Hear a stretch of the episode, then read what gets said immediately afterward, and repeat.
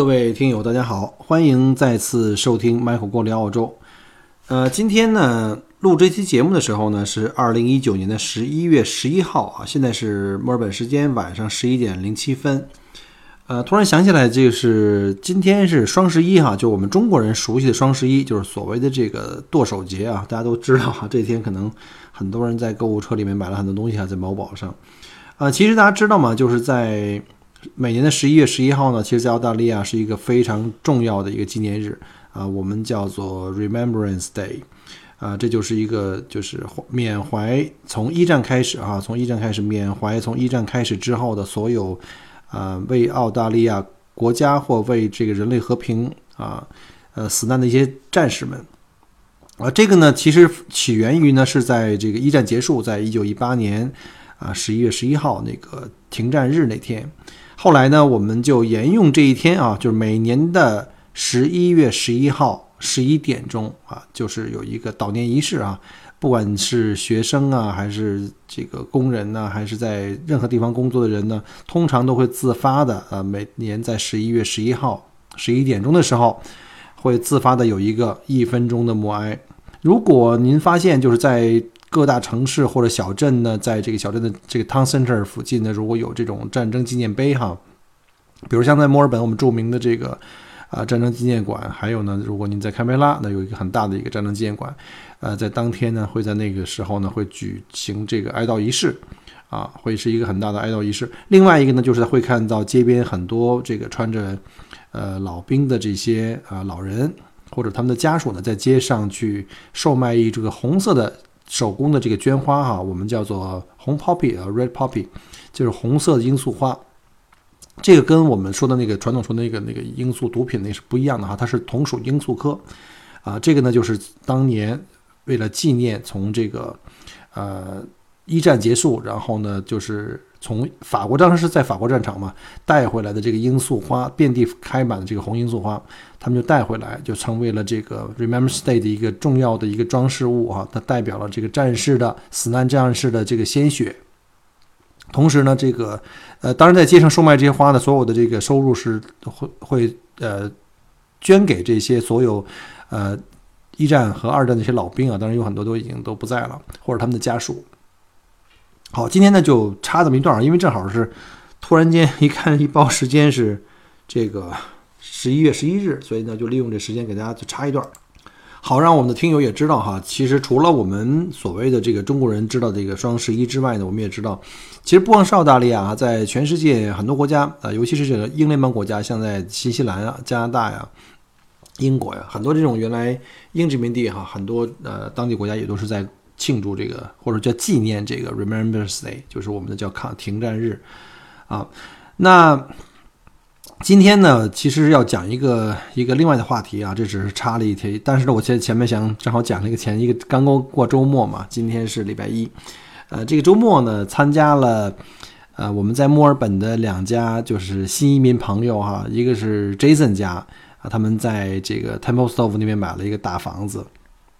然后呢，给他们参加暖居。然后另外一个呢，也是刚刚登陆不久的一个美女叫 Tina，他们也是在这个 Doncaster East 啊，都是这个华人特别喜欢的区域买了房子。然后他们两家正好安排同一天暖居，那我们就组织了部分的，因为房子里装不下太多人，我们墨尔本的那个群里已经太多人了，已经一百多人，我们就就找了少部分的这个在墨尔本那天有时间的朋友们，就去了这个。Jason 和缇娜家去帮他们去暖居，而且还在缇娜家呢，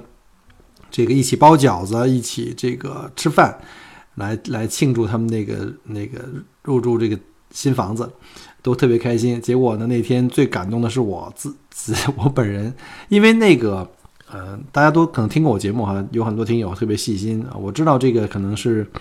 啊，有几个墨尔本的这个益友们特别有心的益友，像 Jason 啊，像这个老叶老乐他们啊。还有 Tina 他们呀，他们就是在这个，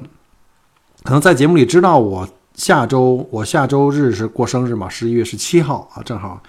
这个也给自己庆祝一下，还有还有不到一周。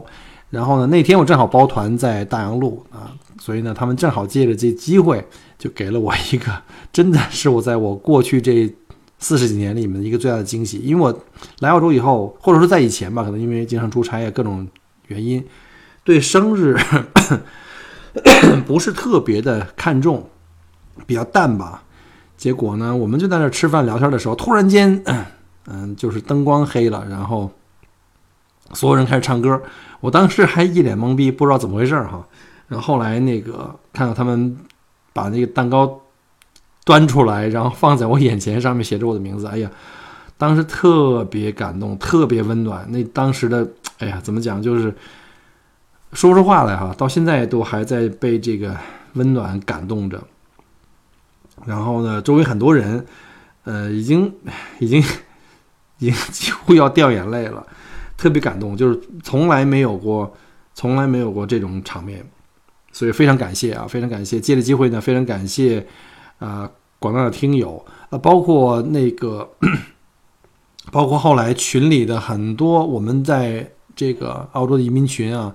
呃，还有我们各个地方的群里面，很多我们的群友们都在群里面表示祝贺啊。首先呃，在这儿。因为人太多了哈，可能会有那个遗漏，所以在利这儿呢，利用这节目的时间跟各位表示，呃，非常的这个谢意啊，非常感谢，特别激动，啊，从来没有这么多人 给我过生日，从来没有过。然后很多的听友在群里面发各种的红包啊，各种红包雨啊，呀，抢抢红包抢到手软，非常感谢，我就现在已经不知道该说什么了，反正反正是我人生中过的最最开心的一个生日。呃，非常感恩有大家的陪伴这么多年啊！现在我的节目已经做了快到两年，然后一百二十多期的节目，然后呢，收获了很多的友谊。我觉得在这个过程中呢，很多人就是给我鼓励，就说：“哎呀，你做的这个节目哈，这个也是无私的分享啊，利用自己的业余时间，确实是这样的。”嗯，当时刚开始真的是因为这个喜欢哈，喜欢分享，也喜欢聊天，喜欢说话，在家里没人听我说话，然后现在我觉得反而。这个节目反过来的话，给我的收获会更大，因为结交了很多有共同价值观的朋友，呃，甚至有很多我们的已友呢，慢慢成为邻居。我们在线下的聚会，慢慢成为将来可能会经常联络、经常这个串门的好邻居啊啊！利用这机会再次感谢各位。然后呢，就呃，大家也听到了哈，上一期开始呢，我们的片花有了一个变化，就是开始有听友呢来投稿，把自己的声音录成呃这个。呃，就是节目开始曲，然后呢，我就特别鼓励大家，如果你们有兴趣的话，啊，当然了，你们不一定非得在节目里非得按照我那个格式念我那些台词哈，那台词我自己都念烦了，我不知道你们有没有听腻哈，完全你们可以自己写一个自己喜欢的。哪怕介绍自己啊，我是哪儿的？我是张三李四，我是什么时候听这节目的？我最喜欢什么样的部分？你都可以按照自己的这个想法去写这个呃稿。然后呢，如果音乐你不喜欢我的这个，就是我在选择这个《Forrest Gump》这个电影的这个主题曲，你也可以自己配好给我哈。呃，希望呢这个节目的这个音质啊，就如果你要是自己录制的话，建议呢给我呃做成 MP3 的格式。然后呢，节目的这个音质就是音频的音质最好是幺九二 K 啊，这样的话跟我的节目可以就是音质不会有太大的这个差异。然后再次感谢这个。啊，我们这个来自浙江的八岁的小朋友啊，Tony 帮我这个录的片头，这是第一个啊，嗯，非常非常感谢。然后中间也有几个听友呢，跟我要了我这个开始的片花的这个台词，呃，可能也在后面在准备。所以呢，如果您有兴趣，您愿意来分享一下您的声音在节目里边啊，让我们的其他听友呢也稍微换换口味，那希望您呢能够把您的节目不是把您的声音哈录下来，然后呢。啊，发微信给我，那我的微信会在节目之后呢，会给你们留下来啊。你们会或者听我其他的期的节目，也会看到我的微信可以把节目的这个片头录下来给我。那如果您不会呃自己合成这个背景音乐哈，也可以把声音直接录完了给我以后呢，我来合成。您只要给我一个 MP3 封 MP3 封装的一个版本啊，建议最好呢就是什么幺九二 K 这种音质水平，好吧？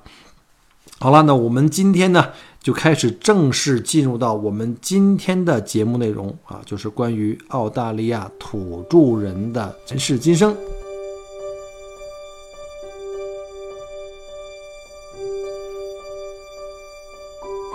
从费沙岛到拜伦湾，从巅峰石镇到贝壳海滩，从巴卢沙谷。到沉船海岸，请跟随麦克郭一起，让我带您走入精彩的澳大利亚。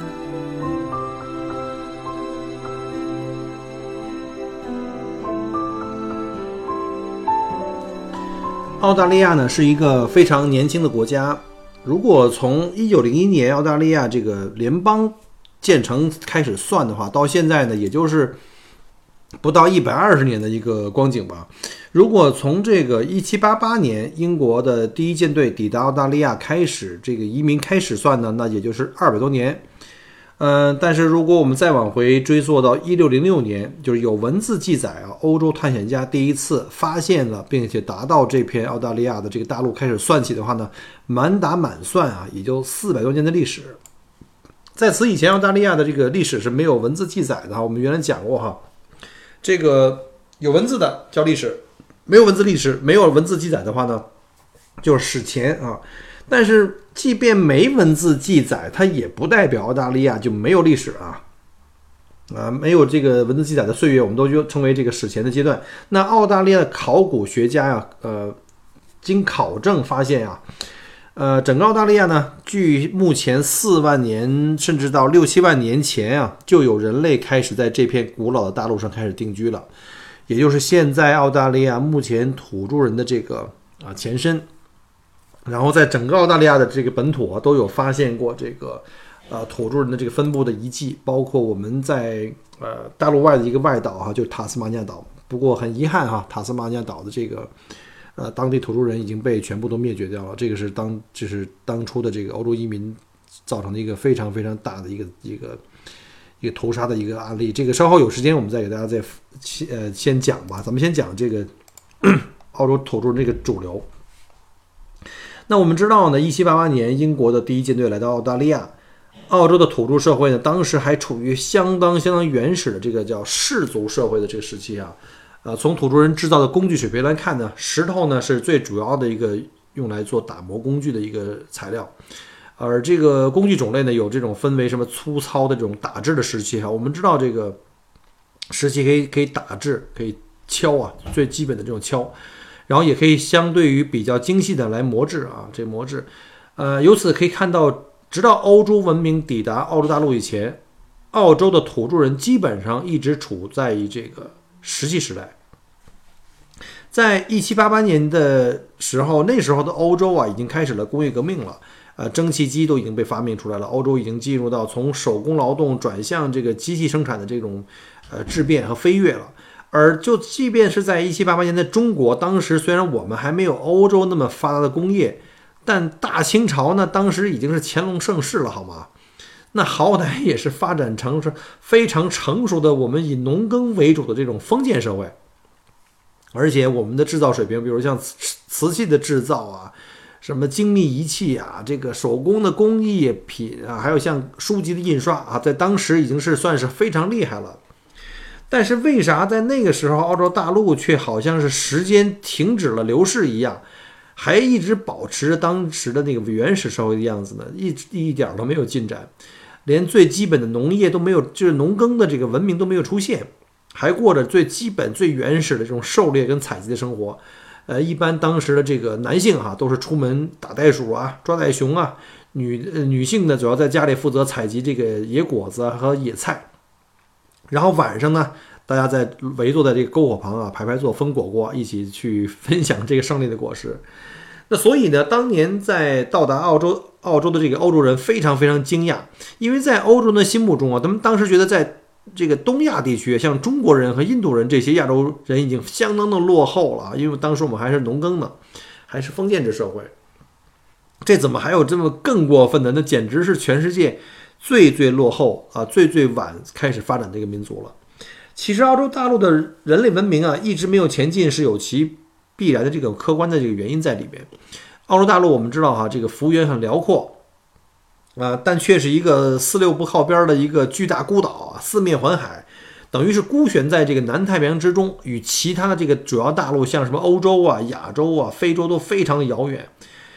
这个要是没有欧洲人的先进的航海技术，我估计到现在可能还没有被发现呢，也也很难去到达。所以呢，这样的地理环境就导致了澳洲大陆上的文明的这个进程啊，一直处在一种完全与外界呃封闭的状态之中，所以就基本上停滞不前，完全没有任何的机会呢去跟其他的文明进行这个交流啊，也不能去学习跟吸收其他文明的这个精华。所以大家可以看出来哈，在文明的进化之中，交流啊是多么的重要，包括你这个贸易啊，包括这种，甚至你是去战争都容易是交流了解对方的一个很好的方式。那在所有目前大陆当中呢，欧亚大陆一直是存在各民族各文明之间最巨大的持续的相互影响啊。我们知道这个各这几大文明古国，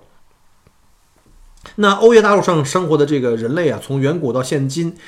呃，到目前为止，还是一直不断的在进行相互的这种交流，包括这种技术啊、思想啊、制度啊、商品啊、什么食物啊，各种东西。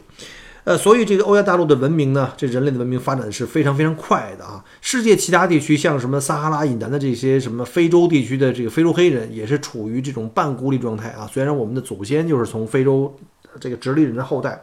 但是他因为自然环境的这个状态呢，也是属于比较落后的啊，一直都。远远地甩在了这个欧亚的这个后面。但即便如此呢，其实，在非洲我们也发现啊，呃，虽然也很落后，但是也呈现了多样性，比澳洲还是强了不少啊。那除了澳洲之外，我们还有知道，就是全球的倒数第二，全班倒数第二是谁？就是就是也是同样遥远的美洲大陆的这个文明啊。当时这个水平呢？呃，高低不平啊，有的处于比较这个原始的，像旧期旧石器时代的这原始部落，但也有像在南美部南美这些部分啊，有像什么我们知道在墨西哥有这个玛雅文明啊，还有像什么中美洲的其他的一些文明，像秘鲁文明啊这种相对比较先进的啊，只不过很遗憾哈，后来就都灭绝掉了。而长期处于这种完全的孤立状态之中呢，完全的与世隔绝，缺乏这种对外界的各种交流的刺激的这个澳洲的。土著人呢，就成为了呃全世界发展最迟缓的地区啊，这没有之一了。所以，澳洲土著人的发 文明发展最为艰难。喝口水啊，这个嗓子还是没有好。另外呢，与外界这个交流很艰难也就罢了，就连澳洲大陆的内部交流都非常难以进行。我们知道，这个来过澳洲的人都知道。澳洲大陆这完美的诠释了什么叫地广人稀啊！大家知道哈，这个澳洲有多少人口，还有多大的面积？那还是现在，那那以前的话更少。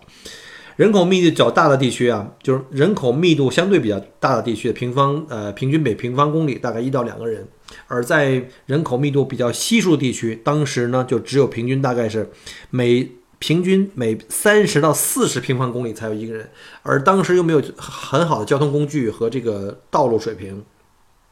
所以在澳洲大陆内部，在这种稀疏的人口密度里面，啊，再加上这种非常独立性很强的这种部族的这种生活的这种组织，就使部族之间的这种交流啊，就难以进行啊，基本无法沟通。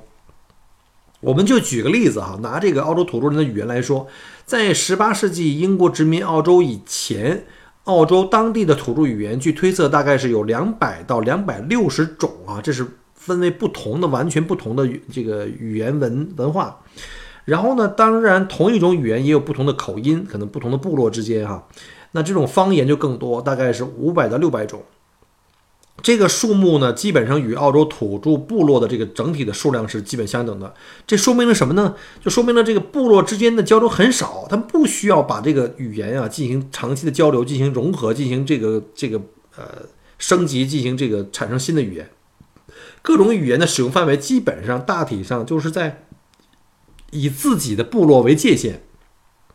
你看，我们这中国吧，虽然我们的方言也很多啊，但是大家都是同。跟同源的，尤其像这个汉族是最大的这个民族，基本上我们都属于同一种语言，就叫我们叫做中文吧。虽然我们在各个地区上口音上会有差异，但是基本上不影响交流，那是同一种语言语系。所以对于澳洲的。土著人来说，内部的交流也极其不充分，所以他的语言的这个种类非常非常多啊。外部的交流基本上就完全没有了啊！就在那个年代根本就没有，在一六零零零六年以前，欧洲人没有发现澳洲以前，所以在这种情况下，它的文明如何去发展呢？另外呢，我们再从澳洲大陆的地理条件以及气候条件来看一下，澳洲大陆的降雨啊非常的低，这是全世界非常干旱的，我们可以说是澳洲是全世界最干旱的大陆。而且还不像其他许多在北半球的这个纬度也差不多这个对称的哈，以这个赤道为为这个镜像的话，呃，那很多这种北纬的同样纬度的这个国家，温带的国家，人家降雨都是比较有规律的啊。而澳洲大陆这种非常任性的、毫无规律的而言的这种天气状况，对于农业发展是非常非常不利的。你们看，咱们中国就很幸运。其实，你看我们老祖宗啊，这个几百年的历史、上千年的历史，就已经总结出了这种节气这个东西啊。这东西很重要。什么是节气啊？节气就是天气的其实一个规律啊。春夏秋冬，什么时候我们知道一年中的这种按照这个天气规律，然后按照这个规律总结出来如何进行耕种，因为我们是农耕文明嘛，这样有规律就好办事儿嘛。我们就春耕，对吧？这个这个夏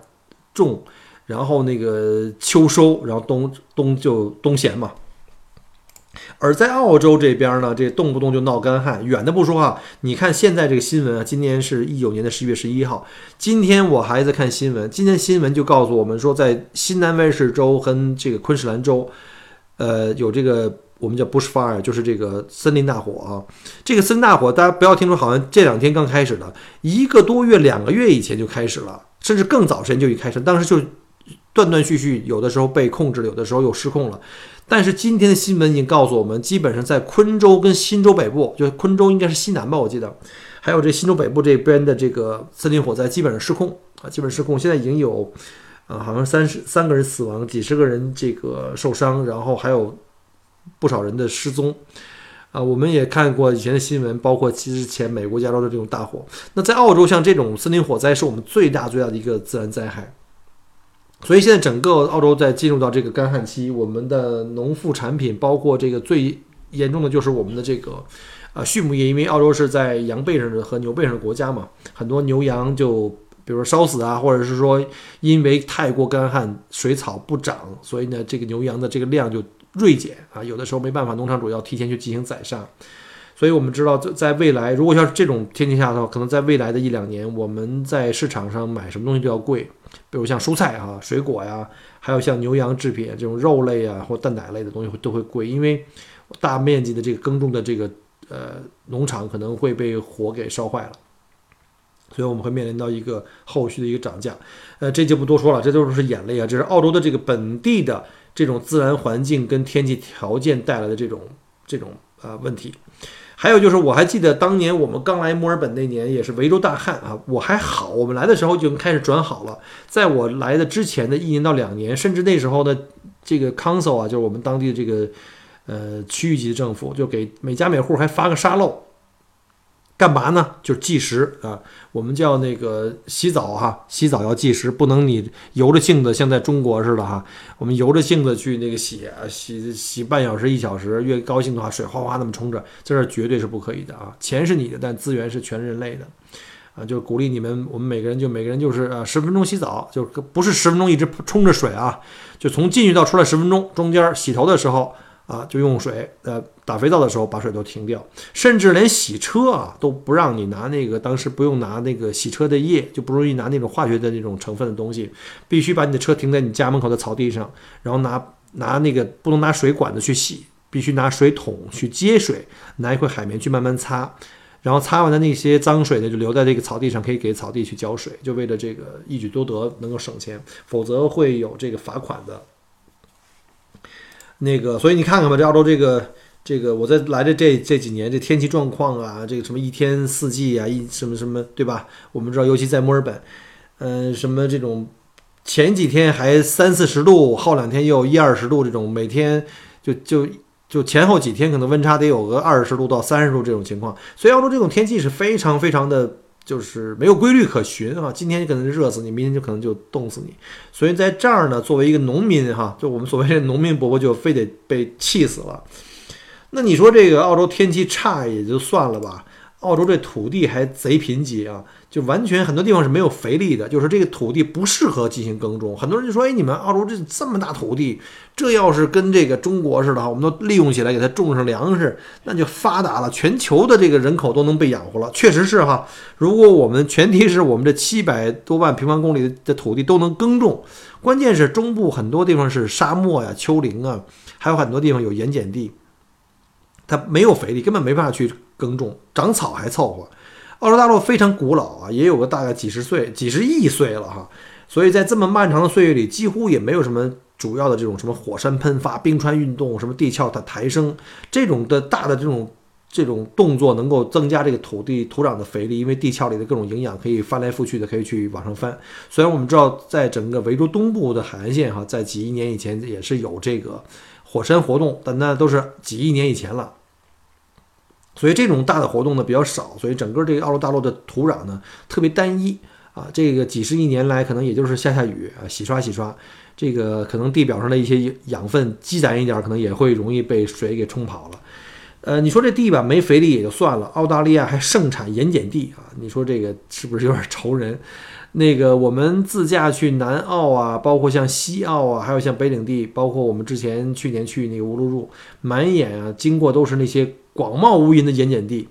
所以也没什么大树啊。有的时候看点那个能看上草地已经很不错了。呃，还有很多盐湖啊。呃，大家知道哈，澳洲有这个深受广大这个游客喜爱的这个网红景点，叫粉红湖，有很多。哦，这个有粉红湖就是盐湖，那些都是咸的不能再咸的 盐湖了。这都是几百万年以前啊，比如说从这个当时澳洲大陆很多地方还是在海平面以下啊，海水倒灌被淹没，然后后来地壳提。抬升，然后海水的一个蒸发来留下来的这些盐，啊，像这样的天气啊，这样的土地，那基本上是没法去种地哈。我们我记着，像我们原来在西部，西部的现在搞开发，以前西部那地方都不能够去，就是有很多地方是没有那个种地的这个条件啊。像那个地名起的都，我们一听就知道叫 salt water 哈。我们在 Point Cook 那边有些地方叫 salt water 那边叫咸水，啊，所以呢，我们看看现在在澳大利亚呢，我们虽然土地很大。但是呢，基本上是我们做耕种是很难的，耕种的地方呢要比较挑了，要是这种土壤条件好啊，然后气候条件好啊，然后这降雨相对比较规律。所以说，你看到澳大利亚，我们一些像产呃红酒的一些区域哈，像这个这个纬纬度上这条线画过去都能看得到，像维州的亚拉河谷啊，像南澳的巴罗萨啊，像西澳的这个这个什么呃这个天鹅河啊。我们叫什么？这个各种各种酒庄了，包括像昆州，我们昆州也有这个呃比较不错的一些地方可以去种水果呀，种蔬菜，所以昆州是我们的一个农业大省了。啊，所以呢，但是在澳大利亚广大的其他地区呢，目前还是以畜牧业为主哈，因为毕竟草呢比这粮食更容易去长，那因此呢，有了这么艰苦的自然环境啊，对澳洲土著人来说，那真的是很难发展出农业了。但环境虽然如此恶劣，但是澳大利亚有一点比较好，就是澳洲大陆的这个动物资源非常丰富，而且呢，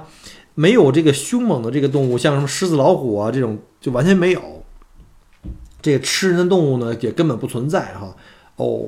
也有也有，就像什么这个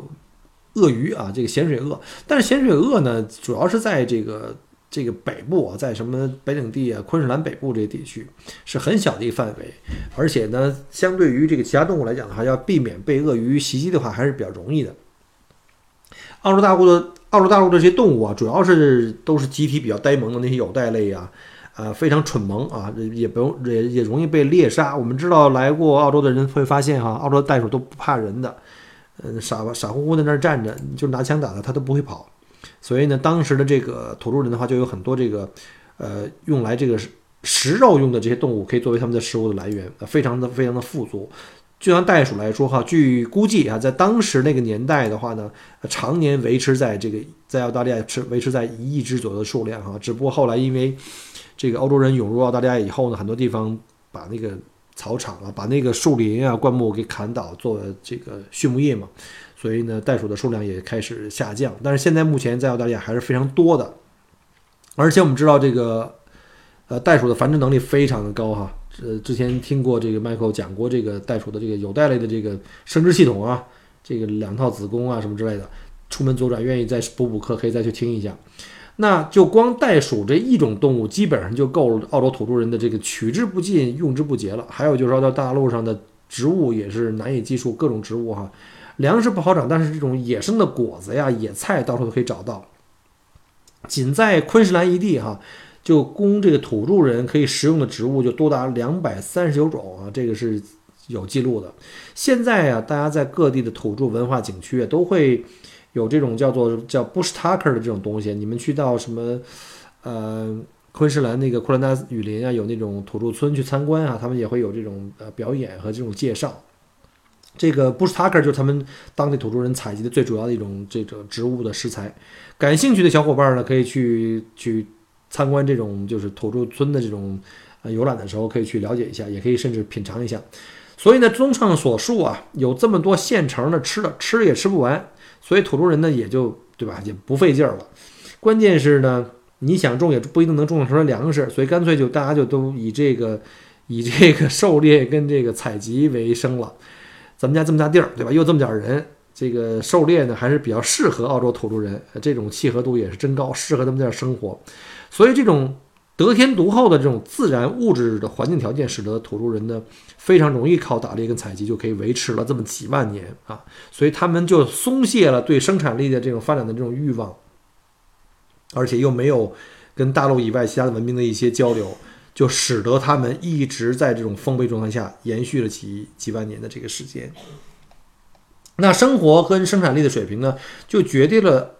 澳洲土著人的原始社会结构和这个社会制度，他们是以通常是以这个氏族啊、呃包族啊或者部落为主要的这种社会组织形式，生活和居住在一起群居啊，并且转徙在一定的这个固定的区域之内。而这个部落大小不等，少则一两百人，多则数千人。啊，每个部落都有自己的名称啊，有自己的这个语言以及方言和习俗。土著人的社会是这种高度的公有制。在土著的这个部落中呢，包括土地、猎区、采集区、捕鱼区在内的所有的这种公共的生产资料都是公有的，只有个别的生产工具，像什么武器呀，对吧，都是归个人的。在部落的生生活中啊，这个分工非常明确，这个男性主要负责狩猎、打仗，还有就是祭祀；女性和男性的地位基本平等，主要是负责抚养儿童、采集食物和制造工具以及器皿。平均分配呢，是澳洲土著人原始社会的一个很大的特征。在部落里没有这个贫富，也没有这个剥削，所有的收获都是要全部上交，然后由部落为单位集体进行平均分配。即使你独自猎到了猎物呢，也不可以你自己独吞的，那样会遭到全部的人的这个指责。呃，以后呢也会失去呢分配这个。猎物的权利，你不但不可以独吞，还要把猎物最好的部分首先分给部落里面年长的那些亲人，或者幸运的猎人，甚至要把一部分猎物要分给那些运气不好的啊，今儿没什么收获的一些猎手，就全当把这种好运气传递给其他人，等等等等。总之啊，这个土著人就是在没有强制的前提下，遵循着全这个传统。自觉自愿地执行着平均分配的这原则。我们现在细想一想啊，这是不是一个非常美好的社会呢？如果以现代人的价值观来看待土著人，那尤其是在按当时来讲啊，从欧洲来这个呃澳洲移民的这些殖民者，当时以他们的价值观来看待这土著人，他们觉得这个太落后了，无比落后跟原始。但土著人自己感觉还是相当美好的，他们就这样的在这美好的这种感觉里面生活了几万年，他们也对自己的生存状态非常满意哈，呃，大地和海洋为他们随时提供一切生活所需，呃，虽然对外人来看，这个他们这种物资物资的这个极度匮乏，包括这个文明的进步程度，但是他们自己还是蛮乐观的，啊，直到欧洲人开始殖民，开始抢夺这个。呃，澳大利亚，你想想，当时当时在澳洲人来以前，他们每天对吧？其实也不愁吃不喝不愁喝呀，那么多袋鼠可以吃。呃，你说我们现在作为现代人啊，我想想我们自己在 来澳洲以前也是每天早起，这个起早贪黑的，还什么九九六啊，什么零零七呀，天天苦逼着。人家土著人基本上也就是工作两三天就可以这个啊吃喝就够你一星期了。基本上你上了年纪都不用出去工作，这属于吃吃这个吃这退休金了。去打猎采集这些工作都交给年轻人，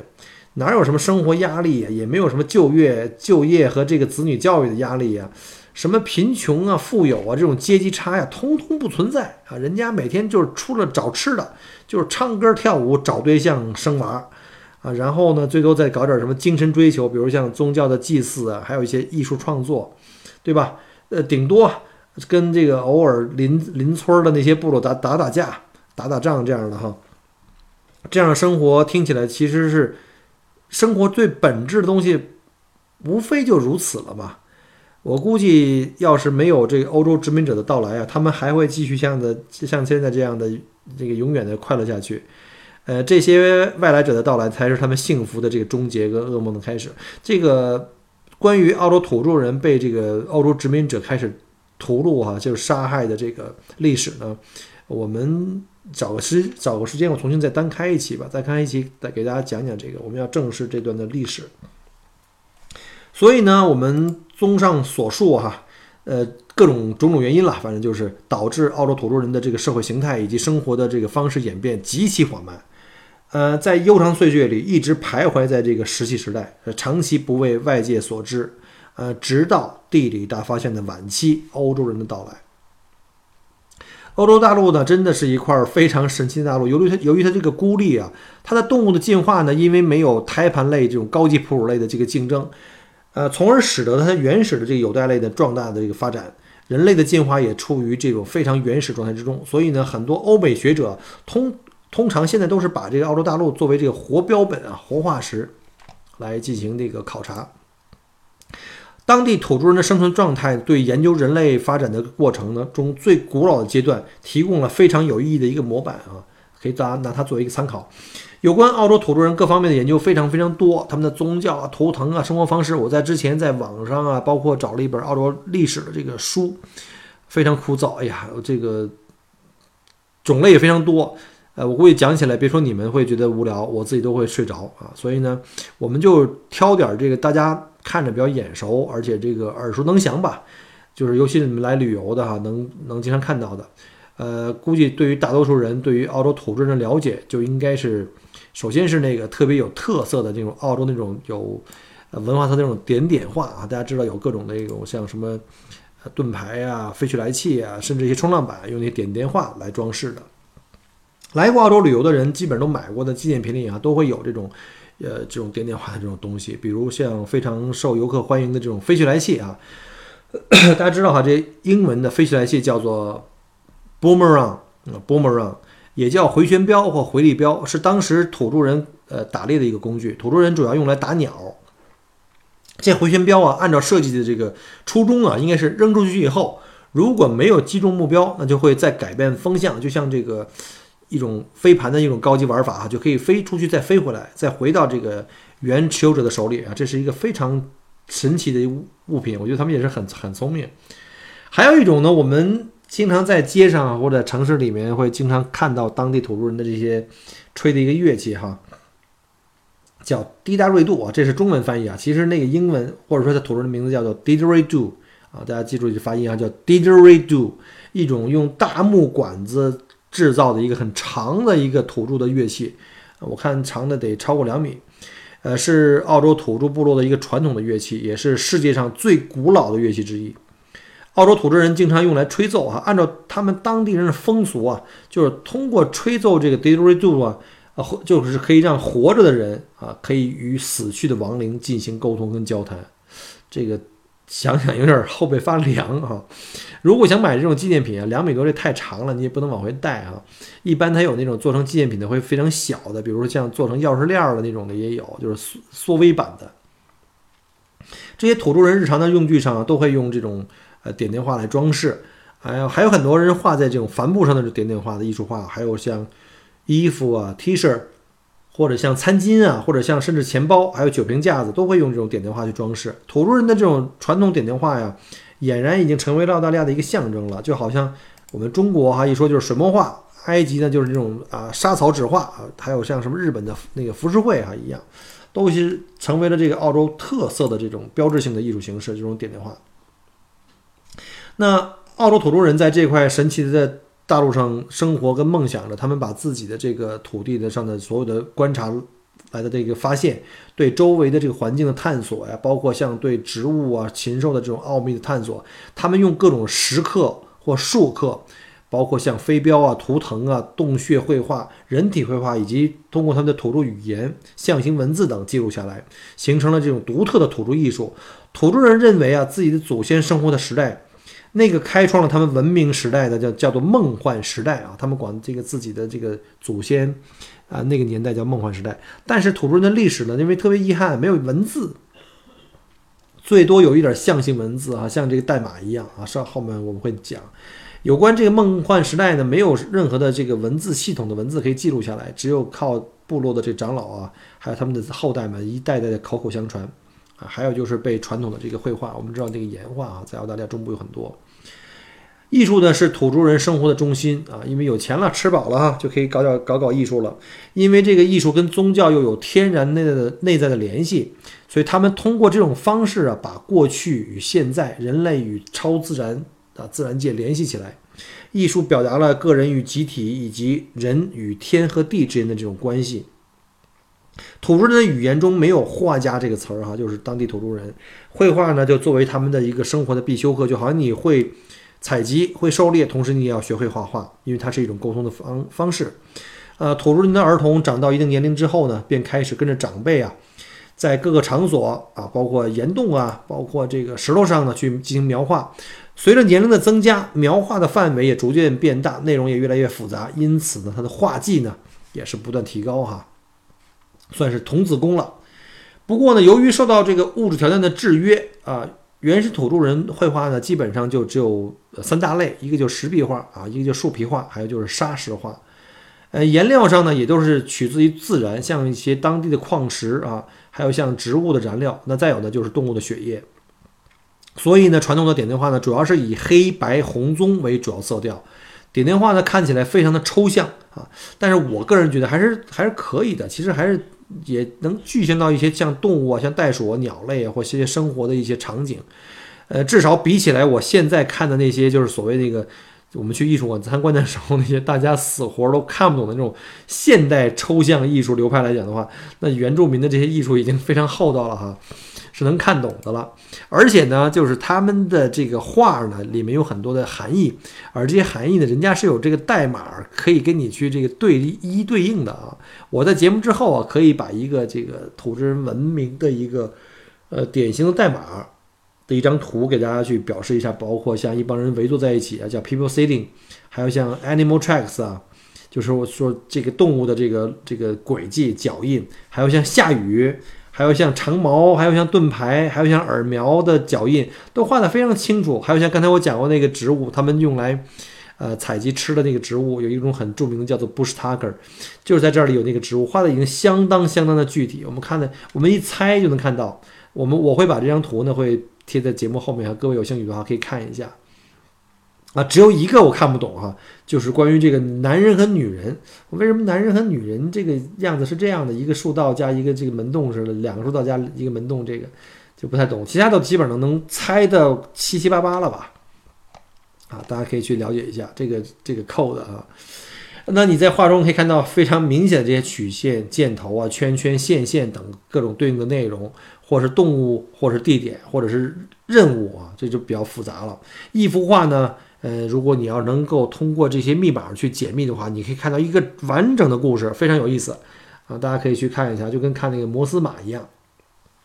其实本人呢也不是什么专家哈，那个就是看见这东西比较有意思。我前段时间也是因为，呃，有一些听友给我留言哈，跟我约节目啊。所以呢，我就看看你们对什么感兴趣，我就给大概讲讲，查一些这方面的资料。同时，我自己也等于丰富一下自己的这个知识库啊，将来再有团的话，也可以讲的东西更多一点，丰富一点。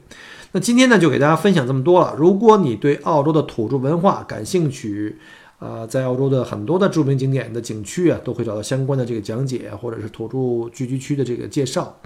啊，尤其在北领地呀，啊，这是我们当地土著人最多的一个区域。但是要知道哈。呃，非旅游景点有一些是专门文化旅游景点，是开放给你们游客去看的哈。但是非旅游景点有很多土著聚居区，目前还保持着非常封闭的生活状态，他们也不希望外面人去打扰。所以呢，你会看到在进入这个土著聚居区之前，如果你们是进行深度游哈，在尤其在北领地很多这种地方，呃，如果在门口有英文的提示，这样是我们要尊重当地土著人的这种文化，我们不要进去打扰他们。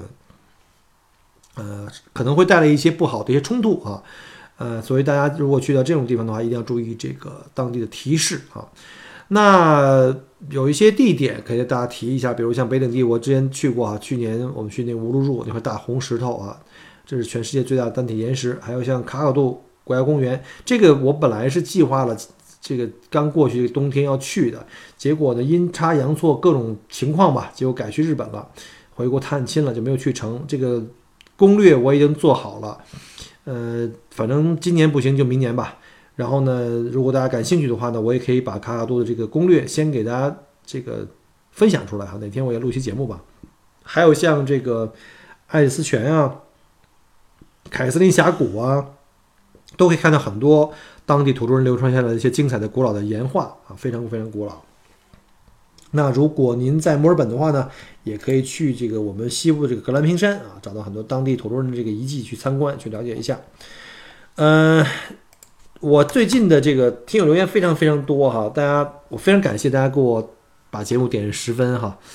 嗯，当然会对我这个节目的。有更多的人看到排名的情况会有帮助。那如果您喜欢我的节目的话呢，也麻烦您一方面给我在节目后面可以打分。现在如果有很多听友给我反映说，如果你们看不见有打分项的话，我建议你们怎么去呢？就第一，可能您的喜马拉雅手机 APP 呢可能比较呃老版本了，一定要把它删掉，重新再更新一下，升升呃下载一个比较新版本的，然后点击我的节目。然后就会看到有很很多这种这种选择，不像音频啊，像视频，还有就是评价，在评价那栏可以进去啊。呃，希望大家能够给我留个十分啦，对吧？你点个八分九分，你怎么好意思下手嘛？是不是？看小郭这个讲的口干舌燥，下团都晚上十一点多了，还得给你们录节目哈。然后这个嗓子还没好，现在有点咽炎了。这国庆节这个旺季讲的话讲太多了。然后呢？不给个十分，怎么好意思走呢？对吧？然后呢，如果你喜欢我哪一期节目呢？您特别的满意，不管是移民生活类的，还是这个历史文化、这个旅游类的哈，呃，可以分享在你们的这个各个群里面，或者是你的朋友圈里面，对吧？还是这老规矩哈，点赞、留言，然后呢转发，然后小郭呢非常感谢各位。呃，下个星期呀就是我的生日了，这个十一月十七号。嗯，在此呢也感谢各位前两天给我过生日，包括昨天发红包的那些听友们哈。呃，红包不用发了啊，就是如果您真的这个